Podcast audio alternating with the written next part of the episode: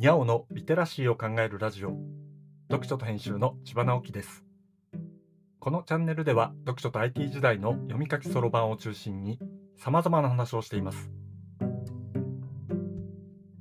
今回のタイトルは太宰治の地図、地図も読み物だからの第33回目です。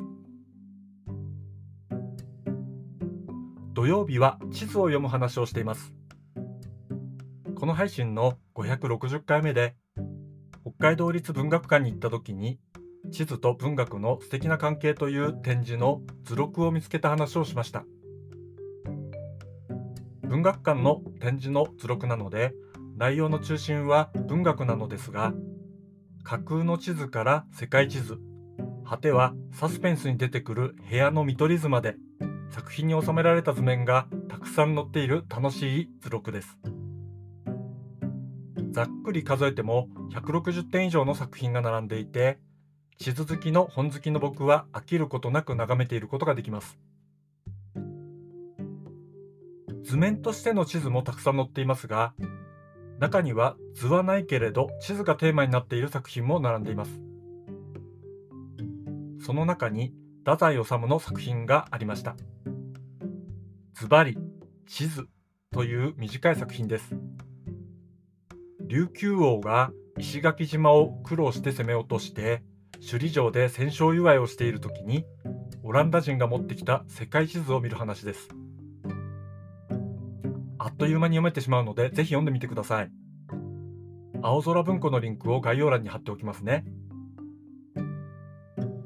太宰治がこの作品を書いたのは16歳の時のようです。短いとはいえこんな文章を書けるなんてすごいなと思いました。読んでみてふと地理的な距離感覚のことを考えました。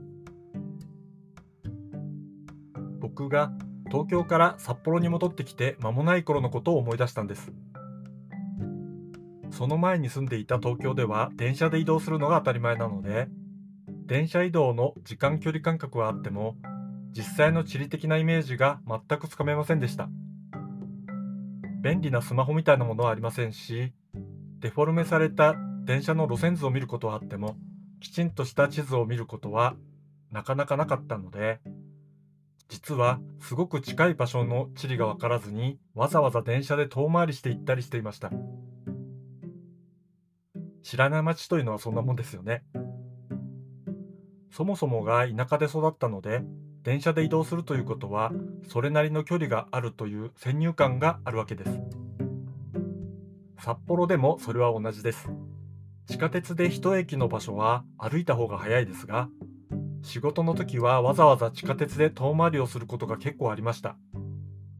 まるで距離感がつかめていなかったので、お客さんのところに確実に時間を守っていくためにそうしていたのです。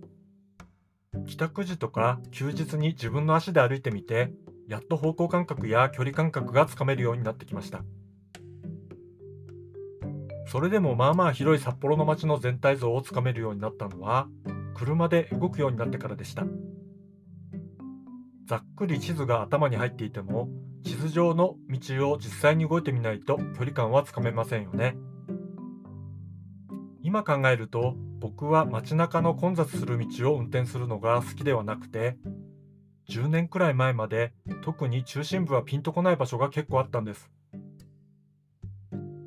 自信を持って動けるようになったのは障害者の移動支援で札幌市内を縦横に動き回るようになってからでした。同じ頃から散歩するのが好きになり、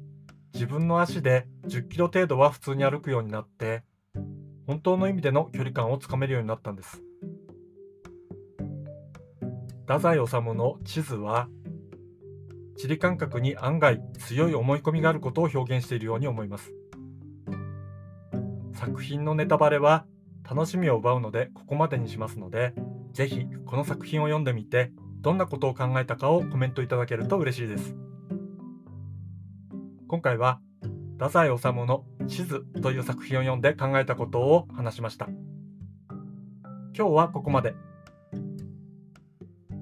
読書と編集では IT を特別なものではなく常識的なリテラシーとして広める活動をしています。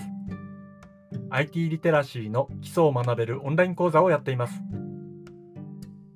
詳しい内容については概要欄のリンクから、または読書と編集と検索して猫がトップページに出てくるホームページをご覧ください。この配信の書き起こしをノートで連載しています。概要欄にリンクがありますのでフォローいただけると嬉しいです。今日もワクワクする日でありますように。千葉直樹でした。ではまた。